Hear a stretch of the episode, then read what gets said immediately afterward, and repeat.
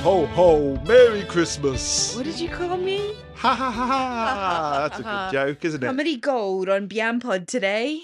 Yes, it's the silly season. And...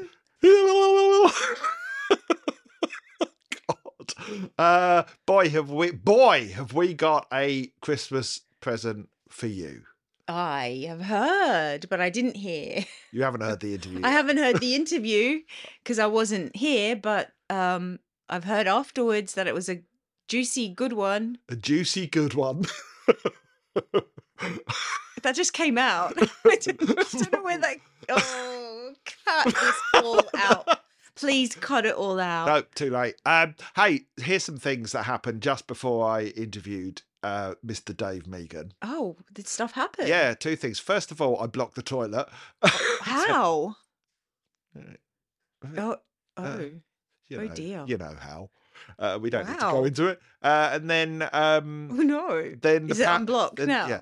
Then the power went off somehow. I don't know. The plug that everything was plugged into went off. What, from in here? It's working. And then it started working again. I don't know what happened, but that was like with 3 minutes to go. Oh, no. Panic. And then... I bet you were flustered. Yeah, then we had no sound on the Zoom call, so Dave couldn't hear me. I couldn't hear Dave. Oh no! It was a bit of a. Oh, hairy. I think it's Mercury retrograde. Ah, so that explains it. Explains the blocked toilet. That explains everything. It explains it all. Yeah. Wow! What a great interview, or what a great guest. What a great interviewer. what a great interviewer I am. So he was incredibly open and honest. And once again, I do these interviews and I just I always worry that I'm going to hear stuff I've heard like a million times before, but like the whole time it was like, yeah, go on, more. It was really fascinating. Can't wait to hear it. He's a genuine legend. When you think of what he was responsible for Marillion, for me, he defined the sound of modern Marillion. And what is interesting is how much of that was deliberate.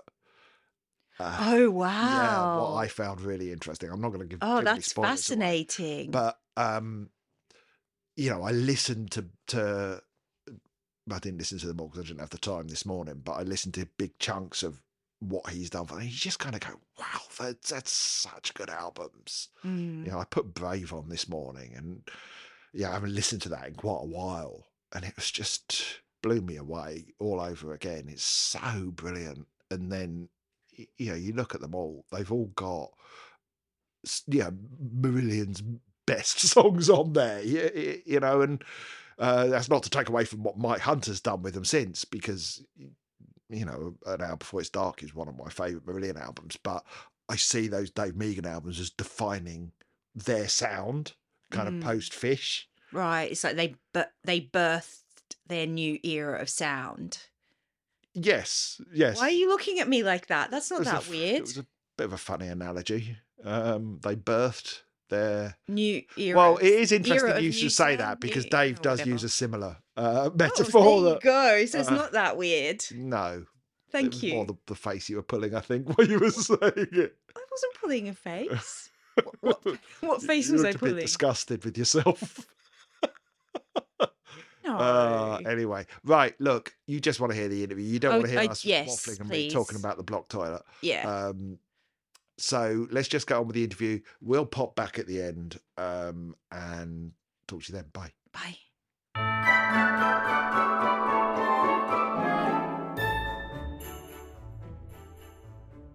So, start at the beginning, I guess. How did you start in the music industry? Oh, God. When I was still at school, probably younger than what would be the equivalent of English O-levels, as it was, I set up my own radio station. Pirate radio station, because it wasn't legal. I managed to get hold of an old RAF radio transmitter from an uncle of mine, and it managed to stretch just onto the medium wave, so I could broadcast on 202 metres medium wave, so just below Radio Luxembourg. And Yeah, and it could go as far as my school. So all my school friends would listen, and other people got involved, and that was sort of the first taster of working with music. And and that sort of, as school progressed, that sort of petered out a bit, and I got more into the recording side, and I decided I wanted to convert my radio studio to a recording studio, which is basically just in my dad's garage. And so I did that, and then I had no clients or anything, so I had no experience. I hadn't done it, so I went around Dublin looking for bands and just saying, "Look, if I can record you for free, will you do your demo at my studio?" And that's kind of where it all started. And I must have been about 17, and some of them went on and did quite well, and the studio got quite successful. Got a lot of play on Irish radio, and Dave Fanning used to play a lot of the demos and stuff that we did, which sort of gave us a bit of a name. But then at that time, Dublin was quite limited in the opportunities that you'd have. There was two studios, Windmill and a studio called Lombard, and that was it. And they were like proper 24-track studios. And trying to get a job in one of those is, it's the whole population trying to get a job in one of them. But I managed to get... I went up to one of them and I said, "Look, I'll work for nothing. Just let me work, please. Just let me be on the sessions." And a woman called Deirdre Costello, she ran Lombard Studios, and she says, "Yeah, of course, yeah, no problem." So I was in that door, and that was working. And I was lucky. The first few sessions I did was with Phil Lynott, with Chris Tanzagridas producing. Wow. And that was like in the deep end. Yeah. But so that was amazing. That really gave me the buzz then. And I was, at the same time, I was trying to get a proper job in Windmill Lane, but that wasn't working out so well. So eventually I realised that it's kind of, even if I did get a job engineering or whatever in Dublin, it was limited where it could go, because it's very different now. But back then, I just thought, if you want to learn from the best, you have to go to where they are, and that was London. And my idol at the time, producer wise, was Trevor Horn. So I applied to millions of studios in London anyway, wrote lots of letters and probably got about 4 replies. Did some interviews that were, didn't lead to anything. But then once I got this letter from SARM, and it was from Jill Sinclair, Trevor's wife, and it was asking if I wanted to do an interview. So I was in Ireland. Was I in France? I was in Ireland at this time, or France maybe. I can't remember. But anyway, I got back to London as quick as I could. Yeah, and did an interview with them, and that was like, it was the maddest interview ever, because it was Trevor Horn, Julian Mendelsohn, Gary Langan, Jill Sinclair. Jeez. It was like the A-team of that. And it's like, but for some reason I really hit it off with Jill, because she was more interested in my family life than my musical life. And we sort of were joking about politics and things, and we sort of got on really well. And then they just offered me a job. And then that was it started from there, really. Wow. And, so did you get to watch Trevor work? Yeah. Oh, yeah, yeah. Yeah, because I ended up, you go from sort of making tea for them, and then you end up being a tape op, and then you end up being an engineer. So I did lots of stuff by the end of it all with Trevor and for the ZTT label and things. Amazing. Yeah. So this is going to sound, excuse my ignorance, but what is the difference between an engineer and a producer? How would you define that? A producer, for me anyway, is basically you have to take what the song is, and you have to take what the band is, and you have to use that. The song, with a producer, the final goal is the song and how the song appeals to people, not necessarily how it sounds. That's if you've got a good engineer, he'll look after that anyway. And me, good production is all about can you translate lyrically what's in the lyrics into the emotion that's in the music, so they're both in parallel and totally linked. Some of that is sonic, some of that is the arrangement, some of that is lyrics, some of that is pure music, and other things are just so unquantifiable. But it's just like capturing an atmosphere. Yeah. So it's what works best is a really good engineer and a producer that can be. I know I did both, but that can be quite a bit of a clash at times, because it's like you're hearing someone doing a great performance, but you haven't even set up the right mic or anything. Well, the producer says, quick, record it. I don't care if it's, you know, whereas the engineers go, oh, no, I should use this mic and blah, blah, blah. So you're battling with those all the time. But the fun bit for me was the producing end. Yeah. Because it's you're that's magical, because you are capturing, it's your job to capture a moment in time, and that's, you know, that's difficult, and it's magical, and it's, you know. So to use another industry, is it more like being a director of a movie? For instance? Exactly. Yeah. But it is, and it's called the engineer, the cameraman, you know, effectively, and it's a very close relationship, you know. And it's well, if you do it yourself, then it's extremely close, obviously. But it means that some of the engineering parts happen automatically. The producer understands the engineer, and vice versa. So you don't even have to ask. The engineer will know what's coming next. You know, will know. He sees the guitarist pick up the guitar, and he's working on a melody. So straight away, make sure the amp's mic'd up, and the machine's ready to record. Whether I would have said anything or not, that would be my instinct as well. But that's so your first. Your first experience or contact with Marillion was assistant engineer on Fugazi, right? Yeah. Yes, what was that like? Because that was famously torturous. I used up my first life on that album. But, wow. But it was a great experience, and it did a lot for my confidence, because there was such a proactive band. It was all so this drive to make this album, and it's quite contagious. Yeah, and I think that's probably why I got wrapped up in it and became part of it, because what happened was they ran out of time. Surprise, surprise! At the studio I worked for, which was SARM, so they had to go to other studios around London, and then they asked my boss, could I go with them to the different studios? So there was some sort of continuity, and I knew the tapes and everything else. And so that won me some major points with my boss, you know, to be asked to go to another studio, because then she got to charge even more for me. And so she was happy. But it was a great experience, because I was having to learn to you walk into a studio that I'd never been in before and get it up and running like the previous studio. Right. As quick, you know, so they walk into the studio and they don't even know it's a different studio, so to speak. But that was my role, and I got deeper and deeper and deeper. And the problem was, when they went home at night to go to bed, I'd be moving everything to the next studio and not getting much sleep, and then setting it up, probably sleeping at the next studio and setting up. And you know, it was grueling. So by the end of it, I was physically destroyed. But it was electric as well. You know, because I can remember lots of it, which means it must have been good and exciting at the time, you know, like specific moment. I can still visualize all of it. That would have been that was very early on, because that was that 82? 84 was 84, when it came out. 84, it came out.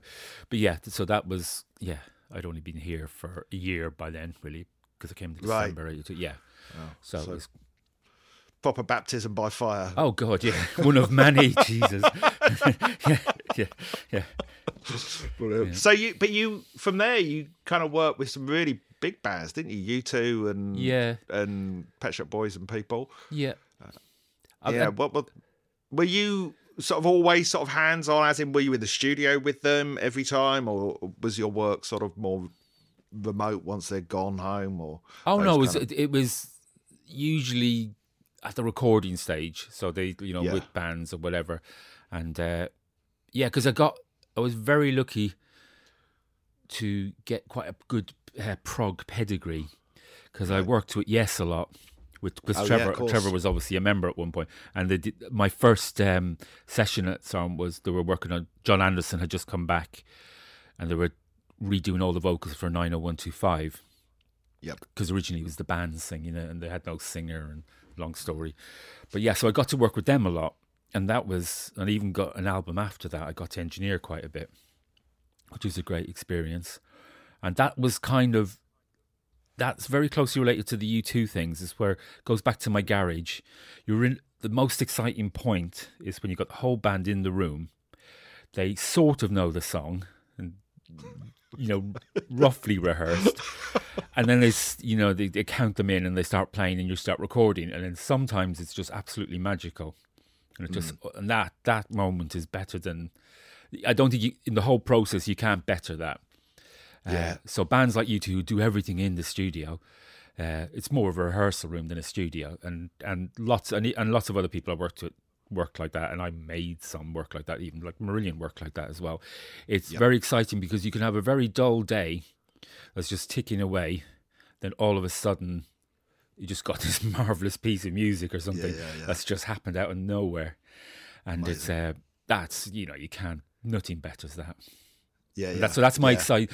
Yeah. To go back to it, that's my most enjoyable part, is that moment when the band become one and they suddenly grasp an idea, and it's like they may never do that again, you know. Yeah. Occasionally you're lucky, you go to see, sometimes even when I see Marillion, I go, oh, they'll do a live performance of one of the songs, and they go, that's the first time I've heard it, how it was on the first day. Oh, you know? Really? And they might be playing different parts and stuff. They've forgotten their parts and things, but the way it gels, you know, it all came from the same place. Amazing. That's what I normally listen out for. Yeah.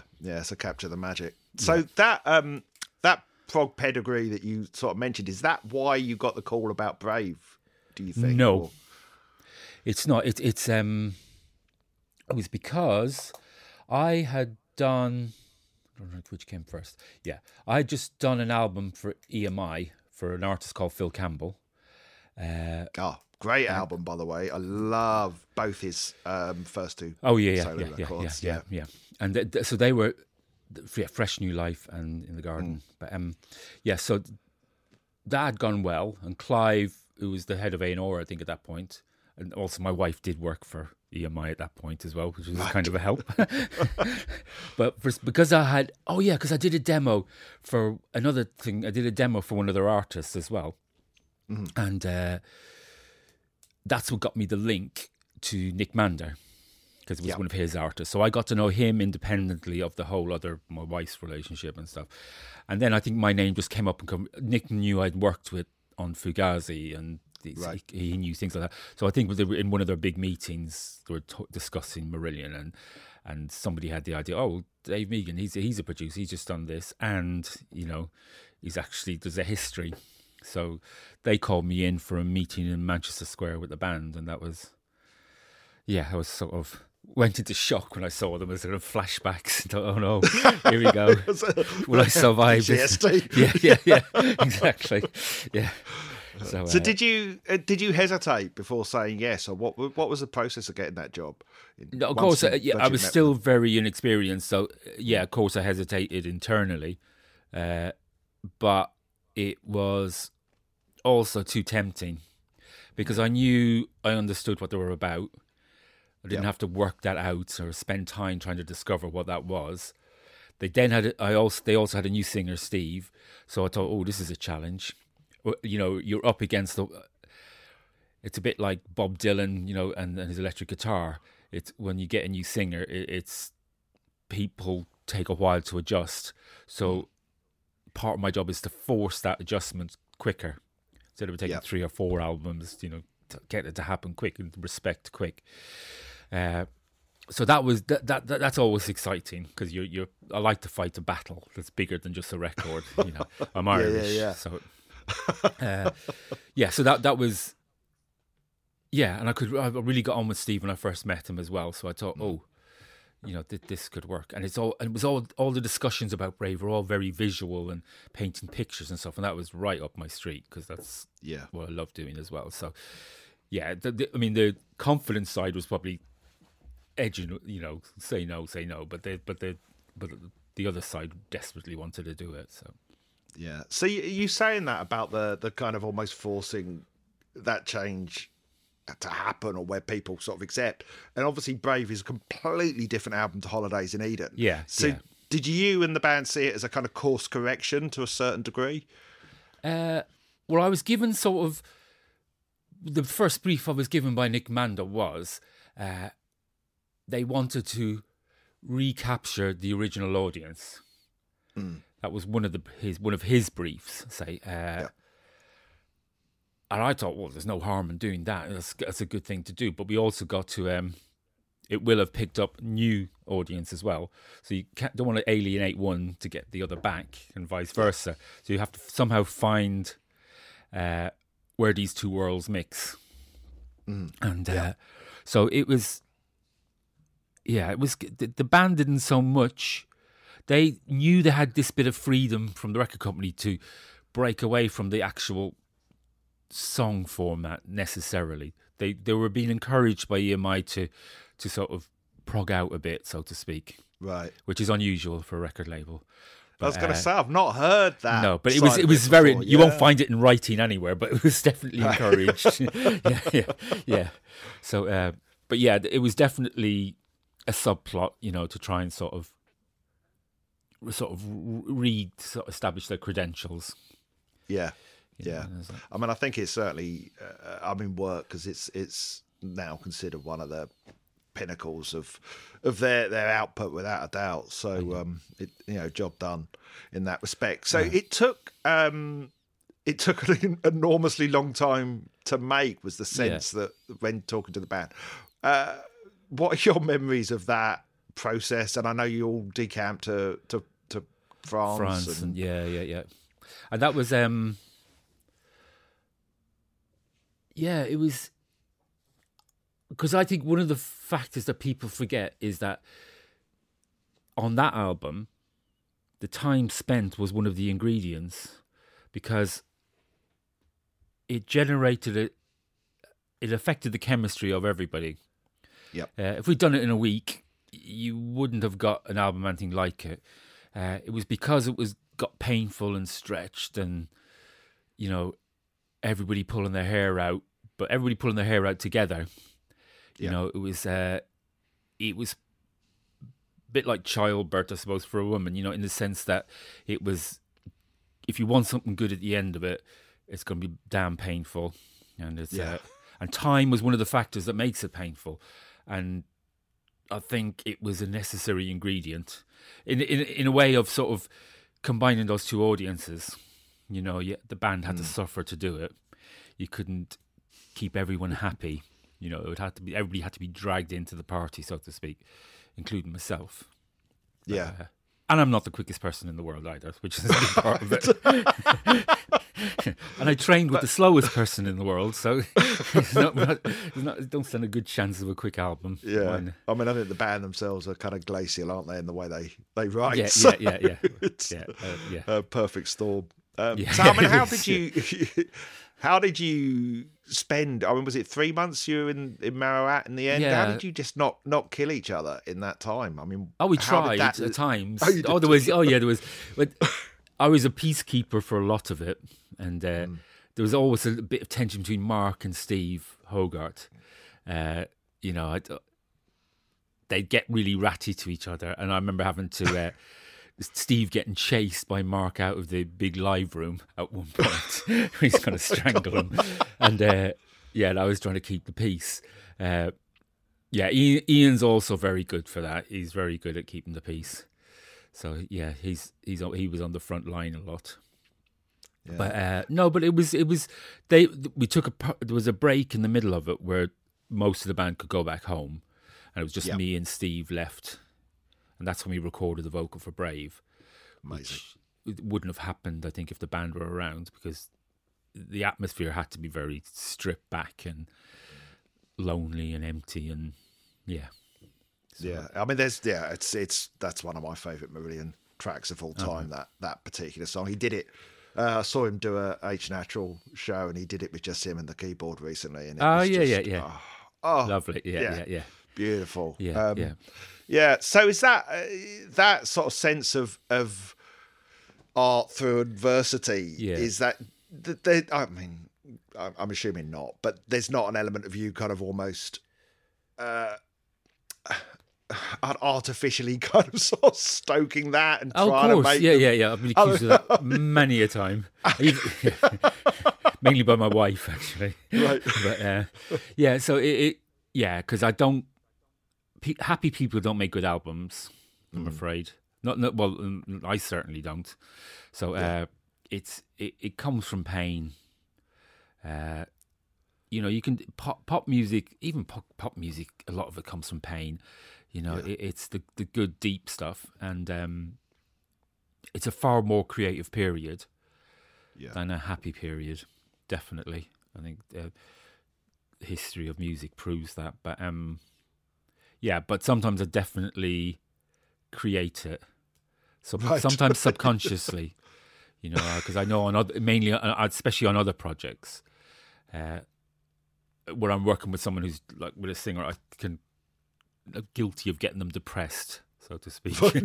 Wow, it's fascinating. It's not something to be proud of. My wife tells me, but yeah. So it's because if they want to feel what they're writing, especially when they're writing lyrics and stuff, it's not pick them out of the air. It's like you got to, and especially like with Marbles, that's the one thing that I adore about the album is the lyric content. Yeah, it's well, I was going to ask you about that. Yeah, when we got to Marbles. But sorry. No, it's all good. I'll ask you now because while we're on it, because I know H has at points sort of described you almost like a sort of spiritual guru or kind of almost a therapist. How much of that is you as a producer, and how much of it is you as a mate, kind of being a sounding board? Yeah, it's both because they're not really separable. Because I get so involved in the music, it's like.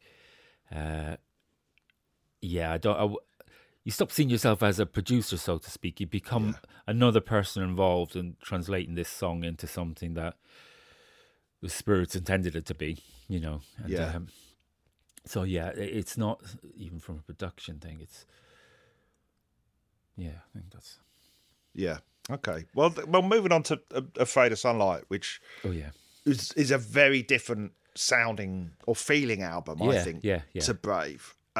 Was that? I know there was pressure from EMI to make it relatively quickly, but was there much time to sort of sit down and go, what are we trying to achieve to this? Do we want to make something that's a counterpoint to Brave, or did it just happen the way it happened? Yeah, well, as usual, before every album, we all sit down and we say what the next album's going to be like, and then of course it's nothing like that.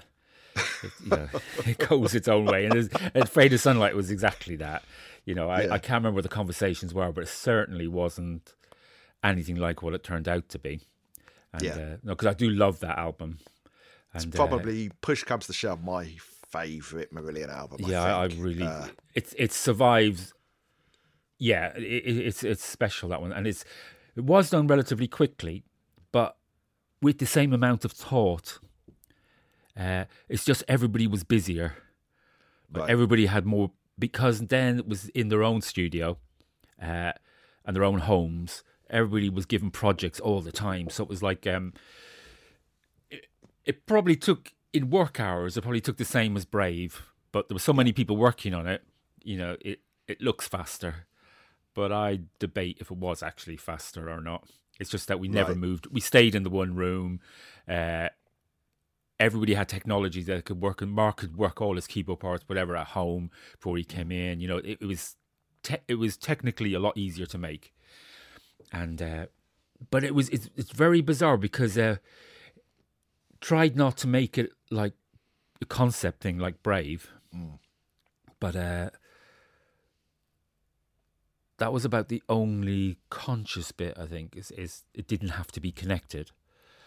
But on some levels, it is all connected. So it's lyrically, there's definitely a theme throughout. And was that where Steve H was at the time? Do you think? Oh yeah, fame and and it was and it was interesting because it was the first time we experimented with "Afraid of Sunlight" and "Afraid of Sunrise." So you have the same sort of thing, lyric appearing in two places, and that was the first time we'd done that, and that. Basically is a lesson to anyone in songwriting and producing. How do you take the same lyric and make it mean two different things? Yeah. And it can mean two different things. And that's down to Steve. It's not down to the words. You don't have to change any of the words. It's down to the music behind it, of course, as well, and the way Steve performs it. And that was a great moment of experiment, I think. And which was... which is sort of shows itself. Oh, I keep mentioning Marbles again, but yeah, it shows itself in there as well, where we use the same idea twice, and you know, it's not every band can do it, but it's something they can completely unload one version and completely appreciate another version, and not get, and there's no confusion between them.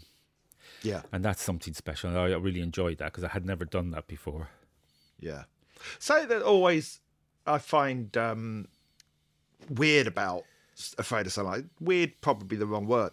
But you've got parts of it that feel really experimental, like Cannibal Surf Babe. Yeah. Beyond You is very different. And yeah, as a whole, it feels really coherent as an album. How much of that is sort of a happy accident and how much of that is by design? No, it's not a happy... It is a happy accident, but it's literally down to the fact that we were locked in the one place... all of us for a certain amount of time, and it had a feeling or a smell or an atmosphere that sort of washed itself into everything. You couldn't, it's weird, but you say, oh, Beyond You's different, but it's not. It's if when you were in the room with it, when you were recording it, it sounds like the room, you know. There's bits in it where you can hear the shutters rattling, you know, where all the Racquet Club stock is held and things like that. It's all that drove that atmosphere, and it's because it's that room. So it's not, it's far more interlocked or, you know, similar to each other. It's all fed by the same energy, which is its strength, I think, but all from very different, mainly because the lyric is what pulls it away from the commonality of it, of the things. Yeah. That's kind of what forces you to vary it, but the root atmosphere of it is the same all the way through, really. It sounds, when I listen back to it, I can hear all those songs in that room, quite easily, which you can't really do with a lot of albums, you know. They come from different places, but that all comes from that room, totally, you know. And it's I mean, for me, you know, it's those, I don't know, I suppose those, Beyond You is probably one of my maybe two favourite Marillion songs, the other one probably being Invisible Man, which I'm going to ask you about as well. But it's, I mean, that's fascinating because it has, that song just gives me chills every time I hear it. And then, I mean, I've been to the Racquet Club. Oh, yeah. And, you know, hearing you talk about that room as having a kind of atmosphere, I kind of go, really? It's like a kind of concrete block. It's It's got magic. You stick that group of people in there, it's different. It's very different. And especially when it's at night and it's freezing outside or snowing outside, and it's quite a bizarrely magical place in the middle of an industrial estate. I would have thought the same. No, this isn't the place to do an album, but it's so... you'd have to be there at the time, really, to sort of... But it's, I suppose, it's also a project of all the pressure and everything else, and you know, it's all that energy's caught in that room. Were they aware at the time that they were at risk of being dropped by EMI? Did that affect the album at all? Oh yeah, probably, but that affects most people's albums, you know, because in those days, especially, you were always one album away from being dropped, no matter who you were. But I realised what had been accomplished by Brave, and I thought, you got to hold your nerve, and you don't want to alienate what you've just achieved. You want to keep some of the older fans that came back, and you want to sort of hold on to them, but then offer them a glimpse of what's in the future and where the two worlds can meet. So if I could see more in the future, I probably would have even encouraged that even more and paid less attention to the record company. But no, it was always there. But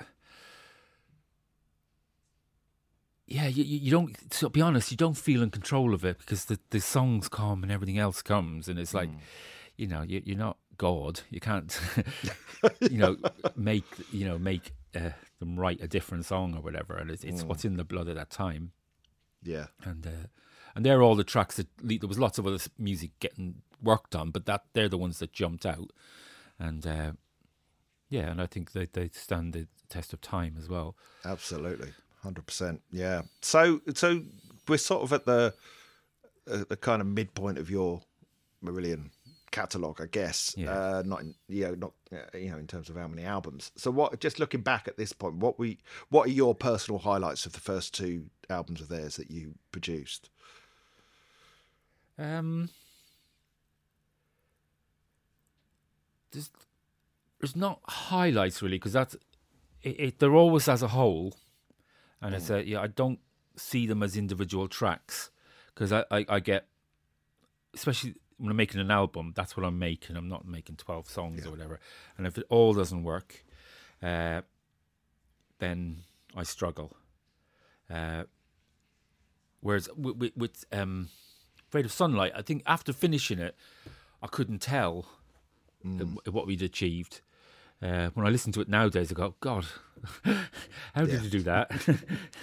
I wish I could have appreciated it back then as much as I appreciate it now. And it's the same with things on Brave and stuff. And it's like, so there's never, it's, even the band will be the same. Once you finish an album, there's definitely no highlights, because it's taking every last bit out of you. So highlights come years later, for me anyway. Yeah. And they probably change. Yeah. You know, depending how. And that's the beauty of them as well, because it's, they have a life like that.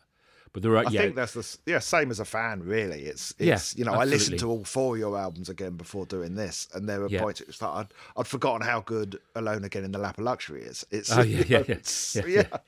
often a song I saw, because I always think of Brave as the atmospheric bits and those kind of moments, and then you get a song like that, and it's so good. And it just it changes. Have you heard the remixes of those two albums? Yes. How does that feel as the person that sort of originally brought them into the world, to have someone else go in? Yeah, because they're all good, and I heard them as they were developing and stuff. So I wasn't surprised or anything, and they were all very loyal, really, to the spirit of it, and. Yes, it's not something I could have done myself. No way. Not without serious therapy. I would have just huddled over the desk and then... the Vietnam flashbacks. No chance. Yeah. But, no, it's good for them to do it, because you kind of need to do that, but... I always listen to the originals though, because they're they're yours. Exactly. So, so you then didn't work with them for a few years. You engineered this Strange Engine. Is that right? I did. You worked on that. When did that happen? Oh, you did. No, because I was off doing other things and for other labels and stuff, and. They just wanted someone in to mix Strange Engine. That was it. Okay. And I met up with them. And I thought, that could be fun.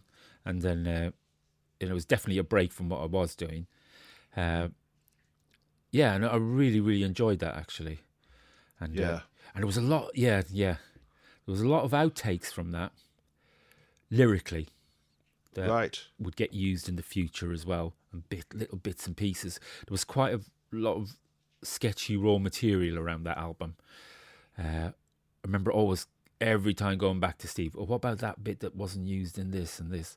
And I said, so that it was a important one to do, because it it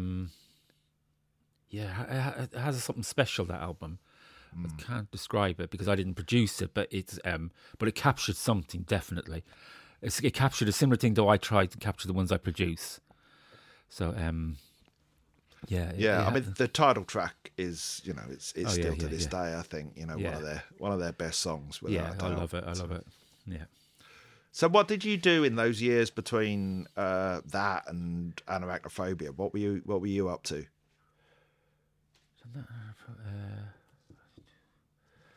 I spent a year working with a band from Oxford called Animal House.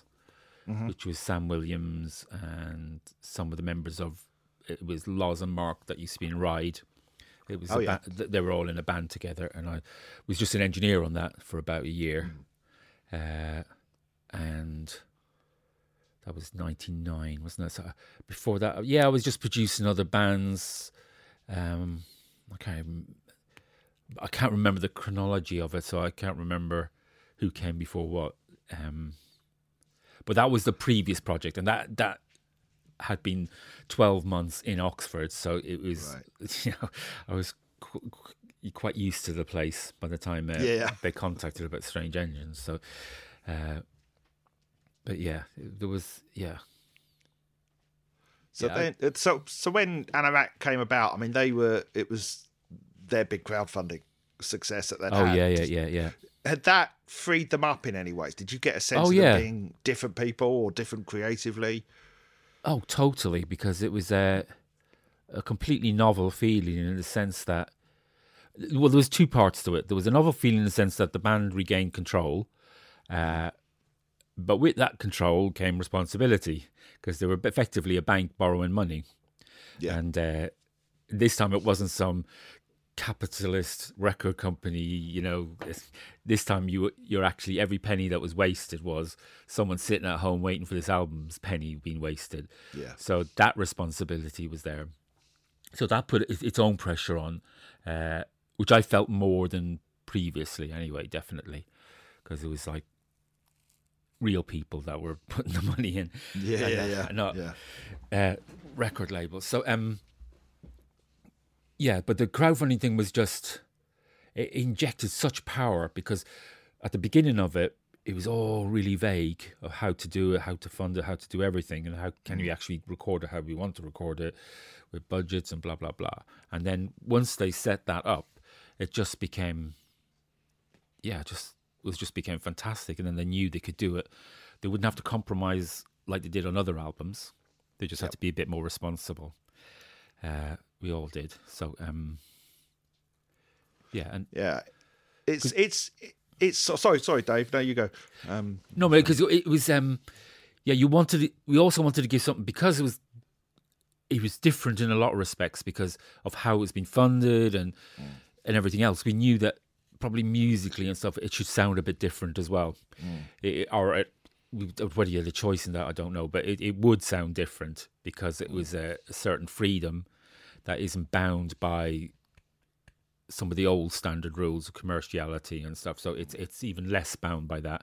It's more the judgments you make are the people who believe in this, and which are the people who put money into it. Can we deliver to them, but deliver them something special that is unique for them? You know, not like another just, here's another regurgitation of the previous album. It had to be something definitely experimental, but also it was definitely a time they needed a stepping stone to go somewhere else. And I think it's a very experimentative album in techniques and stuff that Marbles wouldn't have happened if Anorak hadn't happened, and a lot of other things wouldn't have happened. It had to be done. And also, it was an album that was special about that one is that Pete came to life, and Pete was like the core energy of that album, and it was so easy to just sort of keep an eye on him, because how he reacted to stuff seemed to be the right way. He seemed more in tune than anyone else about the concept, so I had to pay him twice as hard to Pete on this one, because he really had a grasp of, because it's a very rhythm-based and bass-based album, and it's because he was just so focused on what it should be, and it was so natural to him, and it's like, he was on fire all the time, and he was, you know, he's playing great bass and everything. So he was sort of the person I'd bounce off most. And he was the thing that held it all together. The rest was a bit of an experimentation, but when Pete did something or said something, you'd know that would be strong enough to hold it together. It's always been, for me, Pete's album, that. And it feels like him coming into his own. Even if you go back, funny enough, to Fugazi, there were moments on Fugazi where I always thought he had a slight kind of reggae thing going on with everything. Some of his rhythms. And then you get to Anoraknophobia, and then you've got something like Quartz, which is just, you know, but it's got such a groove to it, that album, you know, through the Wild Rose and everywhere, you know, it's a masterclass in bass playing as well, you know, and it was definitely enjoyable to do, and not as painful as some of them. It was the least painful album, I'd say, probably. Right. Okay. Yeah. Yeah, that comes across. Funny enough, there is there's a sort of, I wouldn't say lightness, but there's a joyfulness going on in the playing somehow that comes across. Because there's no record company involvement, you were allowed, experimentative-wise, you knew the people that were putting the money in wanted you to experiment. You know, they wanted... Yeah. They didn't want to put a cap on it. They wanted to do the opposite and give you that freedom. And that kind of made things a bit easier, I think. Yeah. You know, so there were... a fair few, maybe there weren't that many, maybe I'm only thinking this is the 21st century, but the drum machines on that. Yeah. How's Ian react when he's kind of told you're not needed for half the song? I mean, well, a lot of the times, what it is, it's a combination of both. So he was needed, and there's times where it's actually both of them playing, but they're so tight on top of each other, it sounds like one or the other. But Ian was never one to refuse a cigarette break. Yeah. You know, especially live. You know, yeah. He told me where he didn't want to play. He said, "Oh yeah, I'll need a cigarette that when we play it live." So no drums in that bit. But that's kind of Ian's very relaxed, and it would have been Ian always had a good view of the whole project and the whole song, not just oh my drums, blah blah blah. So he knew what we were trying to achieve, and he knew that it achieved something by holding back on him or whatever. And it would be more powerful when he came in and things, you know. So, I don't think Ian had any. Well, he never said he had any problem, but he's a real song man, though. Ian, he keeps a real. He's like the song police, you know. If he thinks you're getting the song wrong, he lets you know. And then I worry, really worry. There was times during Brave where he'd make a comment, and that would, you know, give me shivers because you kind of respect when he's talking about the song. Yeah. It carries weight. Yeah, that's the sense you get, that he's sort of the almost everyone's dad in the band. Listen. So after Anorak, you did you, before you got to Marbles, you produced Anorak in the UK, the live album. How do you produce a live album versus a studio album? I've just always been curious about that. You don't really. It's you just make sure you know what the album sounds like, and you know what it being performed live sounds like. And what you're trying to do is basically not just capture the music, but you're also trying to capture the ambience in the room, you know, in the theatre or auditorium, whatever it is. That's as important as the music. Although, because the music's the same theoretically, and you want to capture that energy that they're performing with, which will be very different to how it was recorded, and you have to try and make that obvious. So on the production level, it's not messing with the songs or anything. You're more messing with, and you've got no control over what Steve decides to sing that night or do that night, or Steve Rothery decides to play on guitar. It's not relevant. It's what you have to make sure you capture all, and that, especially if it's magical.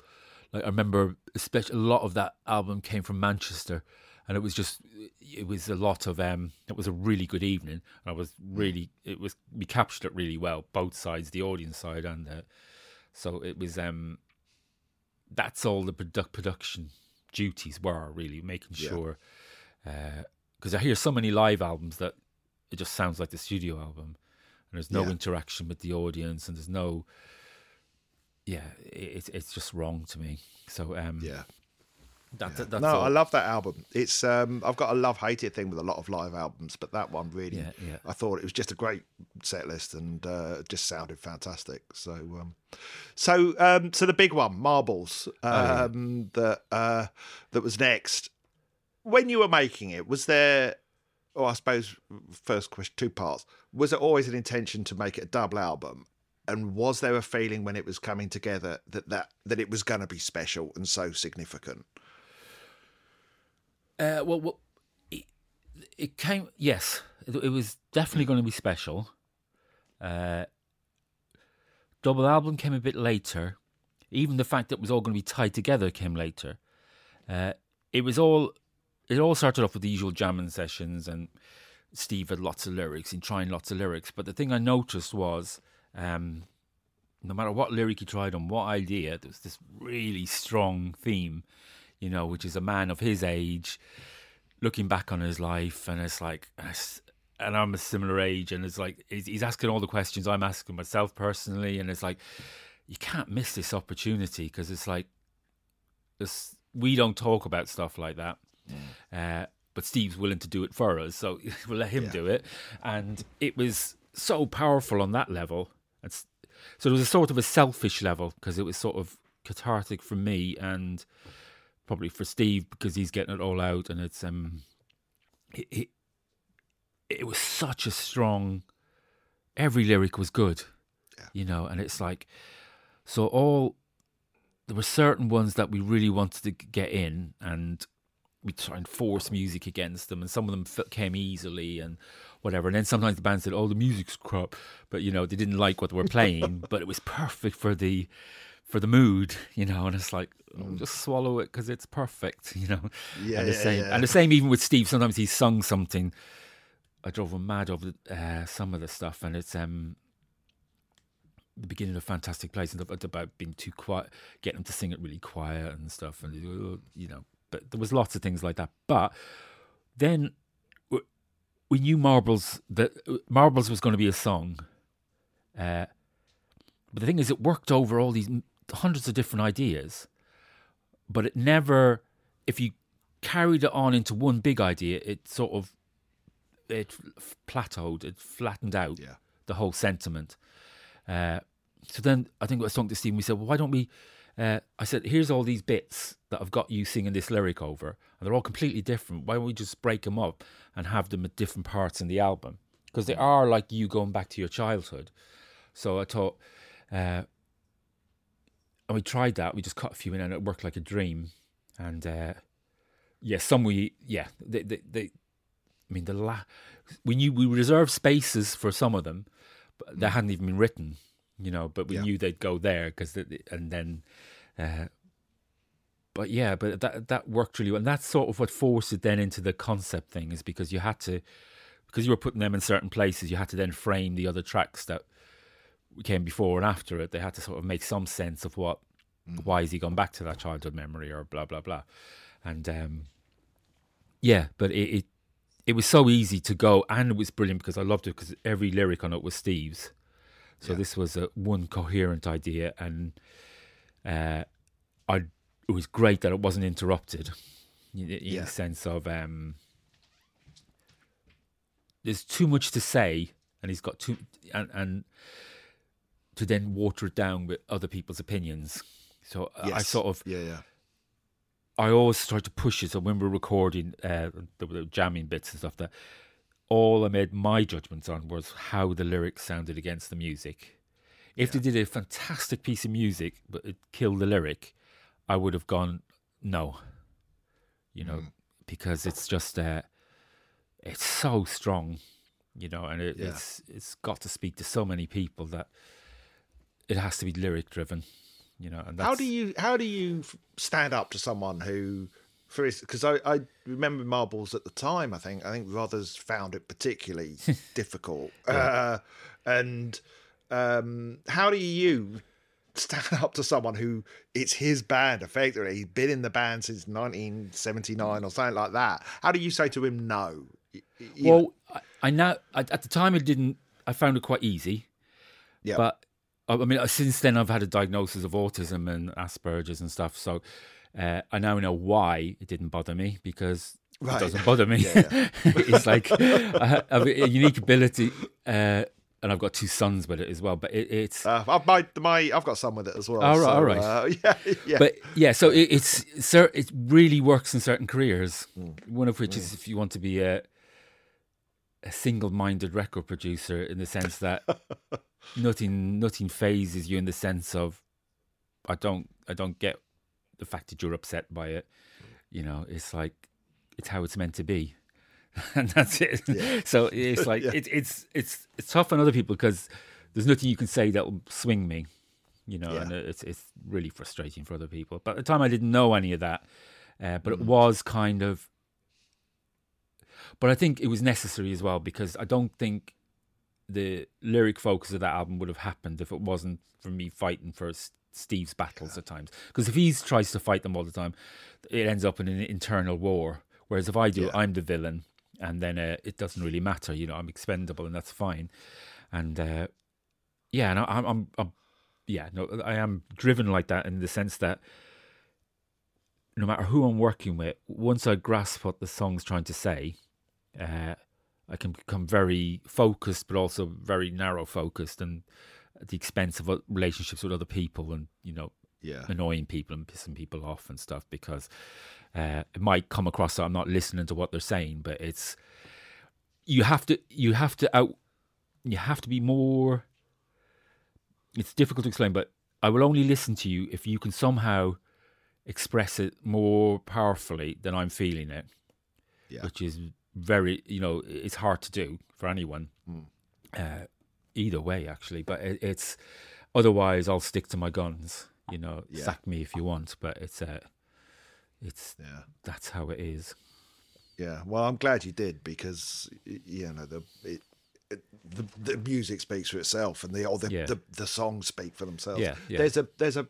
There's a moment in Angelina where there's this little fluffed note that I love so much. Oh yeah, it's just this tiny moment, and it's all the more beautiful for it because it's somehow more human. And It is a totally human track, because that is all one take on a Friday evening before we all finished, and I was gone back to London, everybody was gone back home. One take. The only thing that was ever done to it was didn't have an end. It just stopped. So we just recorded a little section just for the very end and just chopped it in, and that was it. Everything that's performed all the way through is them playing it live, singing it live. No redo of the vocals, no redo of anything. And it's like, it was such an atmosphere that you can't touch this. It's like you know, what more can you achieve? And so you can't. So just leave it alone. Yeah. So I was And Rothery was great on that. I mean, the guitar playing is just, you know, it's beautiful. And it's so in touch with the lyric and everything else. It's like, it's classic. So, can you remember any specific times when there were sort of standoffs almost about the music and the compared to what you wanted to do versus what they wanted to do? Yeah, well, there was one, the guitar solo in Fantastic Place. Steve wanted to use it as a traditional sort of guitar solo, you know, which is full of technique and stuff. Where I was saying, sometimes you can get more emotion just using three notes and staying on one note longer than it's comfortable, and then moving to the next note, and it can create a sort of a tear tension. But so that was a real battle, to get him to let go his ability. So I know you're one of the greatest guitarists in the world, but I don't care. It's like, so this is, and even it works, because when I hear him do it live, it really captures that, it drives that emotion that you're meant to be feeling that part in the song. And it's as good as a vocal, you know, it's singing, it always technically probably very simple, but it's not, it's... Yeah. Because it's sometimes what you don't do is what makes it good, and often times I think the run-ins with Steve were often because he was so capable, trying to sometimes get him to wind down a bit, and actually, but what he didn't realise though was I was pushing him to listen to the emotion of it, and weave in and out of that. Not in and out of the music and the chords, but in and out of the emotion, which is a lot tougher to do. And he achieved it, you know, in numerous... Like, you know, Angelina is the perfect example of... I didn't tell him anything to play, but he instinctually played around the emotion. And all I was trying to do was get him to do that in every track. And, you know, and it's some... Because, and that was some of the... Yeah, I probably had run-ins, everyone but Ian, probably at some point, and Pete. Right. Pete always had a solution. Pete would never come in with a problem without a solution as well. Right. So, he was okay. So, but I'm sure I probably had run-ins with all the others. But that's necessary, because then they all can dislike you as together, and so it, I'm quite happy. Again, that's it. Make them miserable. Yeah, exactly. Yeah. And it's So was it the album where? Because this was the sense I got that even though H had done brilliant stuff before, it feels like the album where he, I don't know, stepped up and kind of really took ownership of the band. Was that the sense for you? Yeah, and it was steered in that way as well, because he had such a collection of lyrics in front of him every day on top of his keyboard, and it was just like, This is platinum, you know. It's absolutely gold dust. It's you know, because I remember when we were struggling for things like what was it? Oh, I can't remember. Anyway, but you could be battling for days over getting lyrics right on a song and previous albums, but here there was like, it was all done. You know, you were spoilt for choice, and it's just like he. And he was so, it was so honestly written that I just thought, you can't mess with this, and you can't, you have to make this the top of the pyramid, you know, the lyric, and it's because it's going to touch so many people, and if you can get the music behind that, it's going to touch even more. And you know, I can still listen to Marbles therapeutically, in the sense of not as a producer or it's an album I did. I can put it on in the car and listen to it as me, the age I am, male, blah, blah. And that's why it's about the only album I've ever been happy with when I finished it. Right. Really. So, yeah. But more so even than the other three, the things you would do differently. Yeah. Because also as well, because the magic of Mike Hunter as well, because when he mixed some of the tracks on Marbles, and he stayed totally in the vision, even not deliberately, well, subconsciously. I didn't go, no, I don't hear it like that, or why did he do that, or why did he do that? It was different than I would have done it, but it was the same vision, just a slightly different way. So it's all seamless on that level. Yeah, I don't skip any track or anything because I didn't like the mix or something. But he did a great job of sort of getting us to speed up at the end, get it finished, which was good. But also doing it coherently, which under that pressure must have been quite difficult for him. Which I wouldn't have paid any attention to at the time because I had my own pressures. No. But it doesn't sound like an album that has, I don't know, multiple cooks involved. Not at all. It's it all hangs together. Do you remember where you were when You're Gone went top 10? Were you listening to the charts? Yes. I was in my garden, about 10 feet away from where I am now, and it was a summer's day. Well, it was sunny. I can't remember. We had a barbecue to celebrate. I thought, that's brilliant. That. Yeah, and it's like, and it's just a bonus. But it's, to me personally, I'd be more interested in what people in the fan groups and stuff would be saying more than, you know, what number it got, because it's like they're what's drive it all. And it's like when you go to live shows and what people say to you and stuff, is but it's not based on what number it got to. It's how well you did it and how much it means to them. And for them to say how much it means to them, that's like, we're at number one anyway, you know, it's like, so no, but that was good on their level. But it's and it was a great build up to it as well, which was very exciting at the time. Yeah, the whole time. I mean, it was probably to this day my favourite time to be a Marillion fan was when Marbles came out. There was such a buzz. Yeah. It was everyone was. We were all pulling in the same direction, and it was poking a lot of people in the eye as well, wasn't it? So it appealed to the punk side as well, I think. Yeah. So, last couple of questions. I've got a couple left, but we'll try and make them quick. So let you go. But I wanted to ask: do you feel? This may sound like a strange question. Do you feel Marillion sometimes need a producer to help them identify what it is that they do best? Does that make sense? You know, that sometimes I've sort of felt when they've perhaps been left to their own devices, they've perhaps, I wouldn't say experimented too far, but sort of drifted you know, too far out of their lane that they. But in, whereas the four albums, particularly that you do, they are, I would say, that's what Marillion sounds like to me. Yeah, that's the kind of sound. Do you think they need that they can't see the wood for the trees almost if left? No, it's just the setup in the fact of any band is that the part of the role of the producer is to be the person who takes the flak. So otherwise what happens sometimes is one member might go, oh, well, you let me do that on that other song, so I'll let you do that on this song. You know, or there's all these horrible little compromises that get made all the time. And whereas if there's a producer who says, no chance, I don't want, you know, you're not putting that on it. Then they all go, oh, he's just a moody old git, you know, and he's like, he hasn't got a clue what he's talking about. And that's fine because it's all directed at me and not each other. So because something doesn't get used, it's not because, oh, Steve said it or Pete said it or whatever. There's no personal, there's no personal effect of it other than from me saying, no, you can't use it.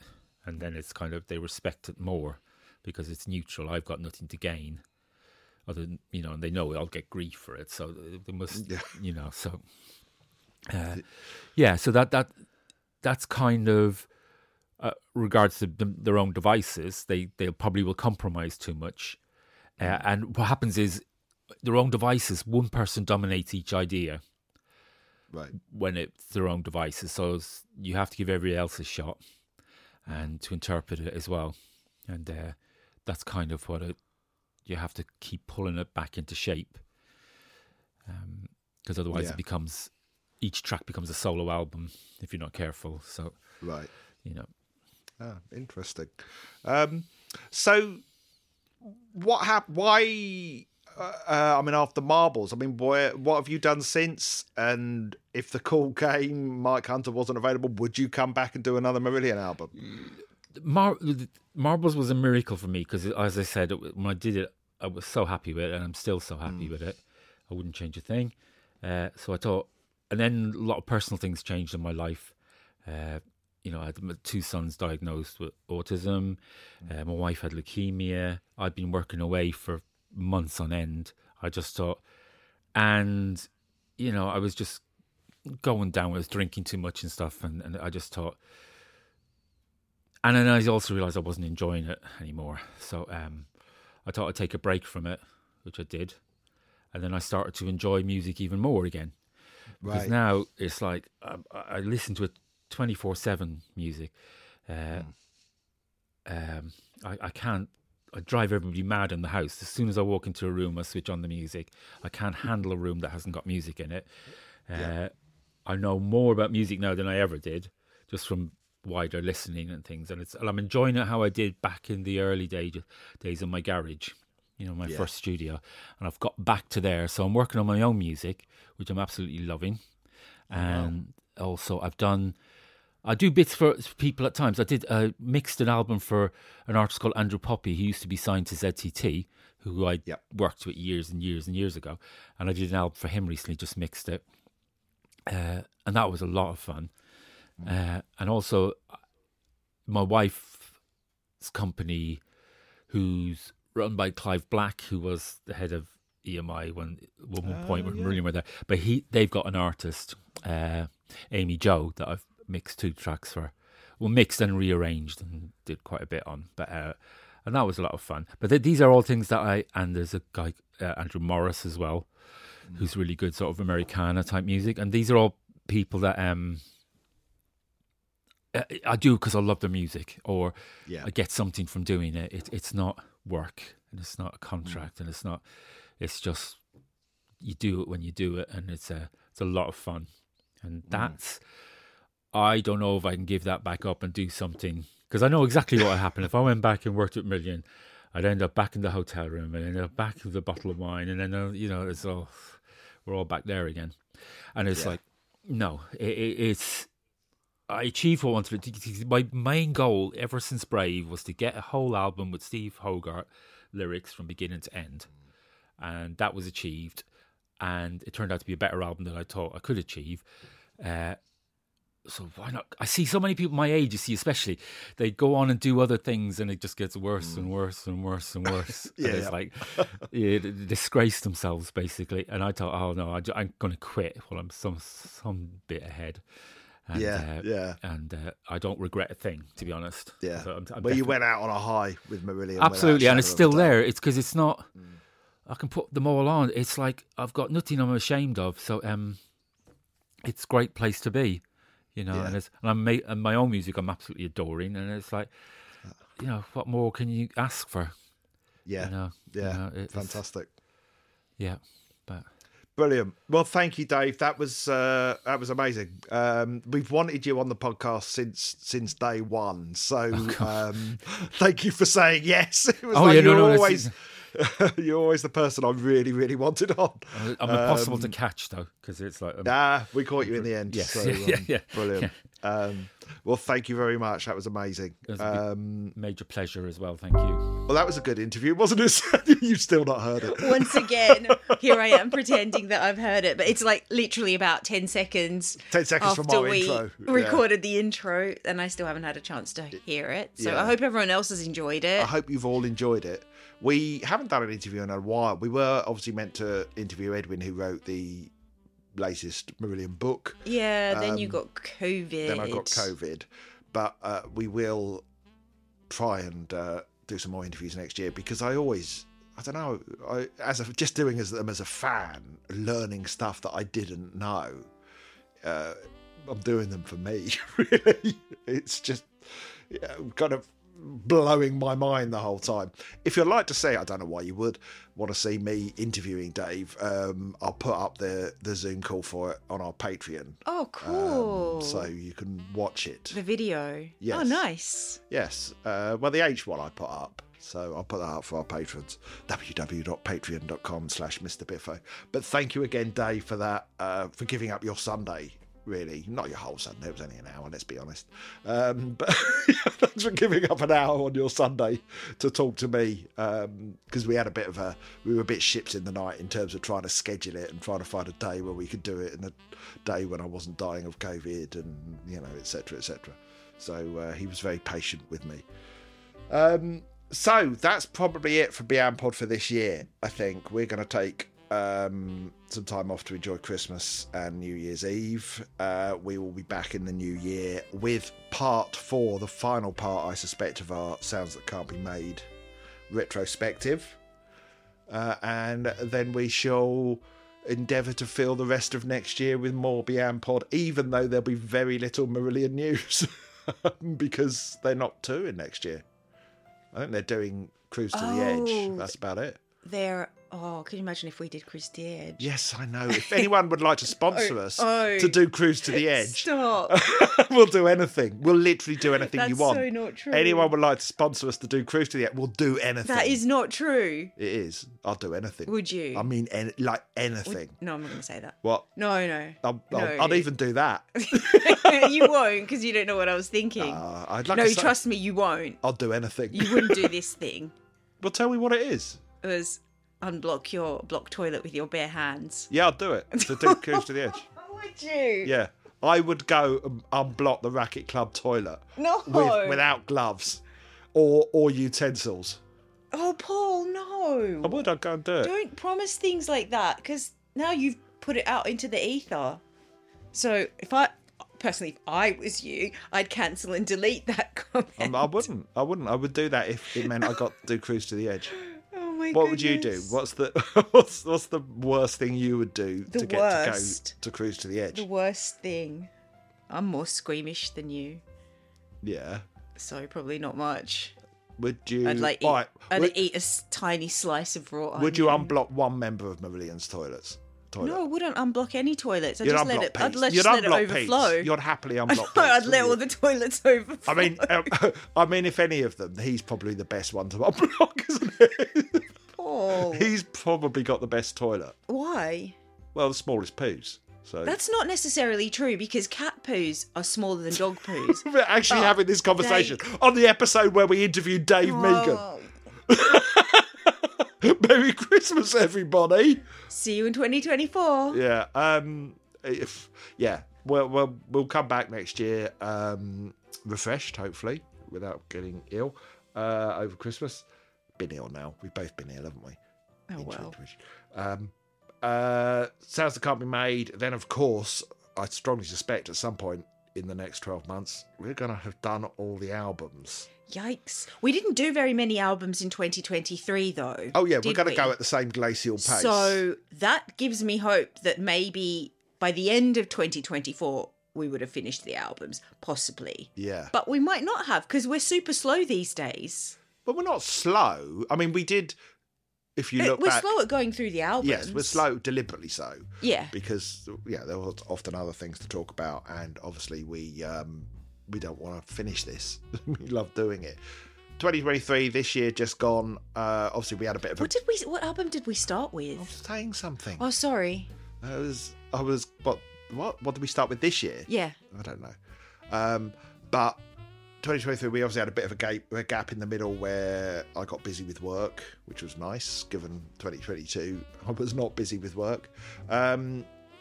We'll endeavour to keep trying to be weekly, because we do love it and we miss it when we're not doing it. So sorry for the gaps this year.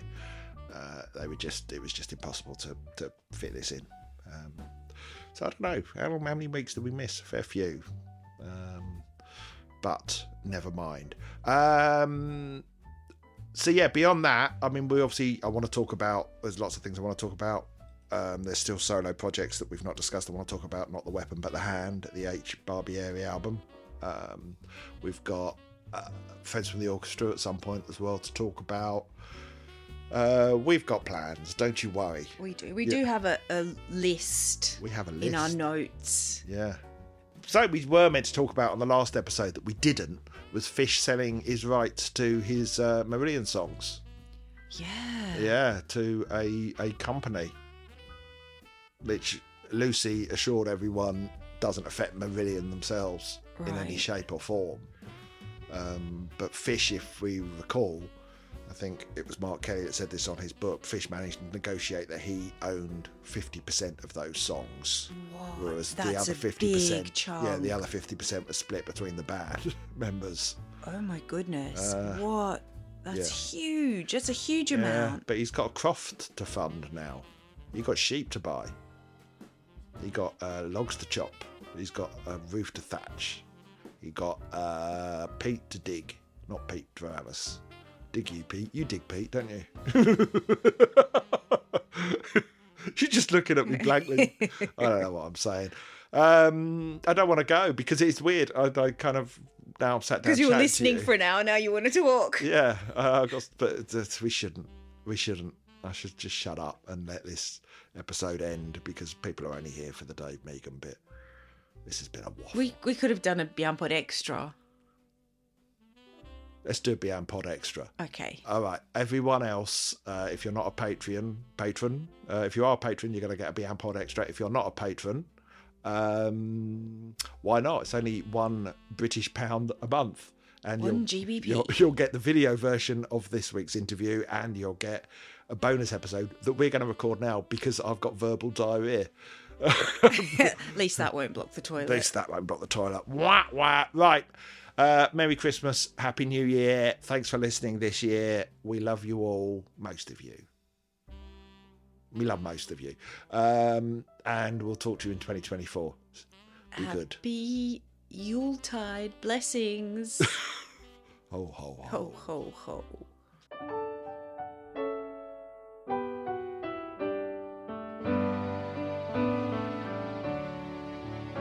It is Christmas morn, dear. The kids didn't get to sleep till 4, and we were up at 5. We're badly sleep deprived. Oh, today's gonna be a slog. And what's up with the dog? He's wretched in his dish. He's thrown up half a fish.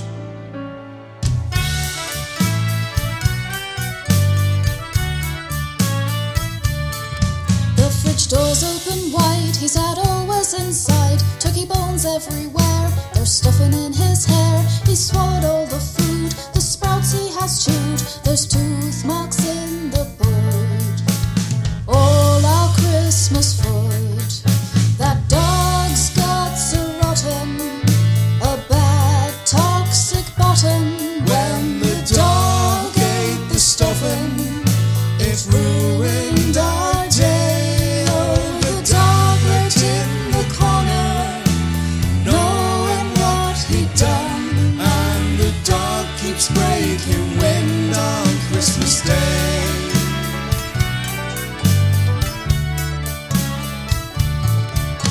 should have got a cat. Instead of buying that, cats win this sweet perfume. This hound's arse smells like a tomb. Dogs can't eat Christmas stuff, it causes putrid guffs. That stench has fouled our air, it's shitty everywhere. The dog's dying, well it's trying. I'm so hungry I could fry 'em. Now do you think prawn cocktails are okay for a boy dog to eat?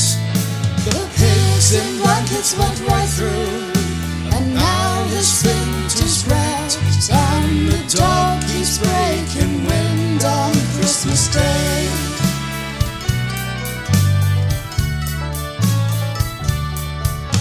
Forget the problem hound, the family's coming round, we've nothing for them to eat. No veg, no sweets, no meat. Now I've got a Christmas hunch that my mother wants a lunch, but I've an idea to try. Fetch my sharpest blade, my wife. You're a madman, I'm a gourmand, I'm certainly determined. You can't seriously be suggesting that we butcher our pet. Yes, I am actually. There was some meat we had right there. Was wine and pumping fumes, and so we cooked the dog on Christmas Day. And there was some other meat as well. They were opening up their gifts, and so we ate the kids on Christmas Day.